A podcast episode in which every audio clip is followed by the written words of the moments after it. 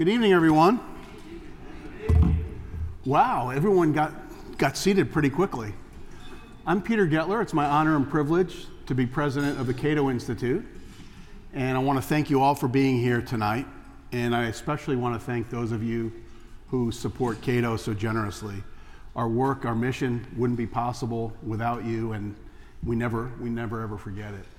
Um, we haven't done an event like this in years and years and years, uh, an evening reception. We're trying to experiment. You know, the lunches, doesn't seem like people want to uh, come to lunch quite so much anymore. So we're going to experiment and do some new things. And I think we have a pretty good, pretty good turnout. At Cato, if you go to our website, you'll read our mission statement. I don't always even remember what exactly it says, but the way I think about it, we have two important roles. One is to keep the ideas of liberty alive for future generations, especially future generations of Americans. And the second important part of our mission is to work hard to move public policy further in the direction of individual liberty, limited government, free markets, and peace. I spent an extended time in Florida recently, and a lot of folks I met, they asked, How's it going? And, uh, you know, it's kind of a tale of two cities. If you, you've all noticed, it's not going so well for our country. I found myself in a lot of these meetings quoting George Will. A year and a half ago, George Will spoke at one of our functions in front of three or four hundred people, and he said that he had a Cato centric view of the world. He said, What's bad for our country is good for Cato. And I thought, well, what good is that? Like, if our country's going down the tubes, but Cato's thriving, that doesn't really do it for me. Uh, but then he continued and he said, and eventually what's good for Cato is going to be good for the country. So I'm, I'm, uh, I'm going with that. As for the things that we contr- can control, I don't think Cato's ever been stronger. Um, you know, one of the things I really pride myself on is uh, my wife and I, my wife is here, you know, we've supported Cato for over 20 years. It's been our top philanthropic priority. Uh, we still write checks to Cato. My wife thinks, Cynthia thinks I'm an idiot because she says, look, if you write the checks, you don't have to take the job. And if you take the job, you don't have to keep writing the checks. But we still write the checks. And as a result, at Cato, I think like a donor. And I think we have an unbelievably important responsibility to make sure that we're getting the best results we can and the most impact from the resources that you're voluntarily entrusting to us. And so we focus on this a lot. And there's been a lot of change at Cato over the last few years. There are things that are never going to change.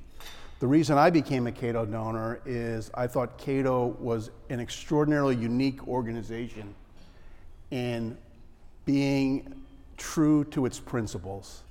And there are times when doing that is really hard, but it's something that we take a lot of pride in. We take a lot of pride in being the most principled organization in Washington. Um, which I, when I say that, Cynthia tells me that's like being the tallest midget in the circus, being the most principled organization in, in Washington. But, it, but it's still really important. But those things won't change. Those are unbelievable assets. But I think they're assets that we have to leverage. The reputation that Cato has for being principled, uh, for being uh, uh, creating top-notch scholarship, for being independent, and for saying what we really believe is something that that's the source of our, our credibility. Our integrity is the source of our credibility, and that ultimately is what will make us effective. Some of the things that we've been changing, uh, Senator Toomey and I will talk a little bit about some of the things that have been happening on the, the right side of the American political spectrum, namely parts of the conservative coalition drifting away from free markets and free enterprise, something that's very concerning to us. So we've made some significant investments in our economics team over the last couple of years because we feel with fewer voices defending free markets and free enterprise, we have to be a louder voice doing so. I think this idea that free markets have somehow failed American workers is completely wrong and has to be rebutted very strongly. That's about the only place where we've been making serious investments in policy staff because most of what we've been doing, we have an outstanding policy staff that produces great work and great analysis and great ideas, but we want to leverage them. We want to exploit their work to the fullest. And the way we've done that is to really try to invest more in what I call distribution I think a lot of policy organizations have underinvested in distribution. They've kind of stockpiled policy staff and have underinvested in the things that allow that policy staff to be more, more impactful. So we've added uh, significant resources to our, uh, our outreach team. Uh, last quarter, I think we met with like 80 offices on the Hill, uh, which is probably the most that we ever have. I think in the states, in the executive branch on Capitol Hill, we're more engaged than we've ever been. Um, we are having made significant investments in technology. Our vision is, you know, we want to compare ourselves. We're, we're kind of a content company, really important content, and uh, we want to distribute that content to big audiences, but most importantly, audiences of the unconverted. Uh, coming from outside the policy world and being parachuted into Cato uh, as a, from the board to, to being CEO eight years ago, it really occurred to me coming from outside the policy world in Washington, D.C., so many people are just talking to themselves. And as a result, so many of the resources and work being done in the policy arena is wasted because to me, if you're just talking to people who agree with you, you're not accomplishing anything. So we think very, uh, very hard and uh, to try to be creative in how do we reach people who disagree with us, but who might be persuadable. Um, and compelling content is one way to do that that we can distribute through all the technology channels that are available to us. Other ways are just trying to be trying to be creative in uh, in how we engage with other audiences. Uh, Leslie Albanese is here, my, my colleague. Leslie runs a, a program we started only three and a half years ago to engage educators around the idea of restoring civic culture because as we worked with educators that we knew, we found there was a high degree of concern about how the the, the, uh, the dysfunctional and toxic elements of our political culture were seeping into schools. And so we felt, hey, that's a framework, a non ideological framework that people ought to be able to rally around. And uh, it's proven to be very powerful. Uh, we're going to have 400 teachers again this summer at Cato. It's going to bring our, our the, the uh, network that we've established is approaching 5,000 teachers. We don't ask them to self-identify, but when they're here for two weeks in the summer, I spend as much time as I can with them because I want to know what makes them tick and how we can reach them and how we can reach their students.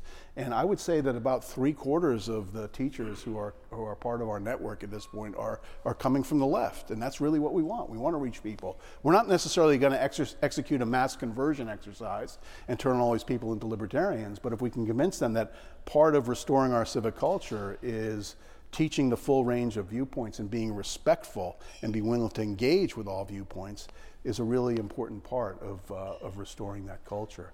So it's things like that that uh, I just have me very upbeat about, um, about where we're headed and the strategic direction of the organization. I'm very pleased to say that the combination of a sense of urgency um, as, as, as to where our country is headed and a strong affirmation of the strategic direction of Cato uh, has led our, our supporters to be more generous over the last three years than, they, than they've ever been in our, in our history. And so we're, we're able to, uh, to build these new capabilities and execute these new initiatives and programs that, uh, that broaden the, uh, the reach of our ideas and our analysis from a, from a position of, of strength, which I think is very, very important. Um, one of the best things about this job is I get to travel around the country and meet the most extraordinary people in America who, as I said, voluntarily support Cato and are so passionate about our mission and so passionate about, about liberty. One of the downsides of the job is that I occasionally meet with people who will tell me we're doomed. Liberty, it's, it's over in America for liberty. And I got to tell you, if the founders of America could look into those conversations and see us, the, the people who are living the best time ever in the best place ever to be alive as a human being, they would wonder how we think, how we could possibly think that the challenges we face are anything close to the challenge that, that they faced. That, uh, that, that defending liberty in the 21st century could possibly be a greater challenge than creating a framework of liberty and a, and a, and a new country um, in, the, uh, in the late 18th century. And I think that uh, we all have to take, uh, um, think about our own responsibilities. Uh, we're not going to win if we're convinced that we're going to lose. And uh, I always say to people, occasionally I'll meet people who are giving up. And I said, well, you can make your own choice, but my, I don't think we're doomed, but if we are, my kids are going to see me go down swinging. And ultimately, that's the reason that we're all here. Uh, I was down, I mentioned I down in Florida. I was actually down there in the fall, and my Cynthia and my mother were watching The Crown. And I had never watched The Crown because to me, the royal family, that's like People magazine stuff, right? Uh, I, when I saw this, I was just so captivated by the woman who played Margaret Thatcher and the way she spoke, like Margaret Thatcher did. And if we get discouraged, we have to look to inspirational figures like Margaret Thatcher, who is will show you what the for, force of the force of will of one person, you know, can accomplish. And uh, I try to channel that because Margaret Thatcher, if you remember when she was first elected, said, "I could not bear the idea of Britain in decline." Well, I can't bear the idea of my grandchildren not being able to live their version of the American dream. And that ultimately is what's at stake, and ultimately why we're so appreciative to all of you for, uh, for supporting our mission and, and making our work possible. So thank you so much.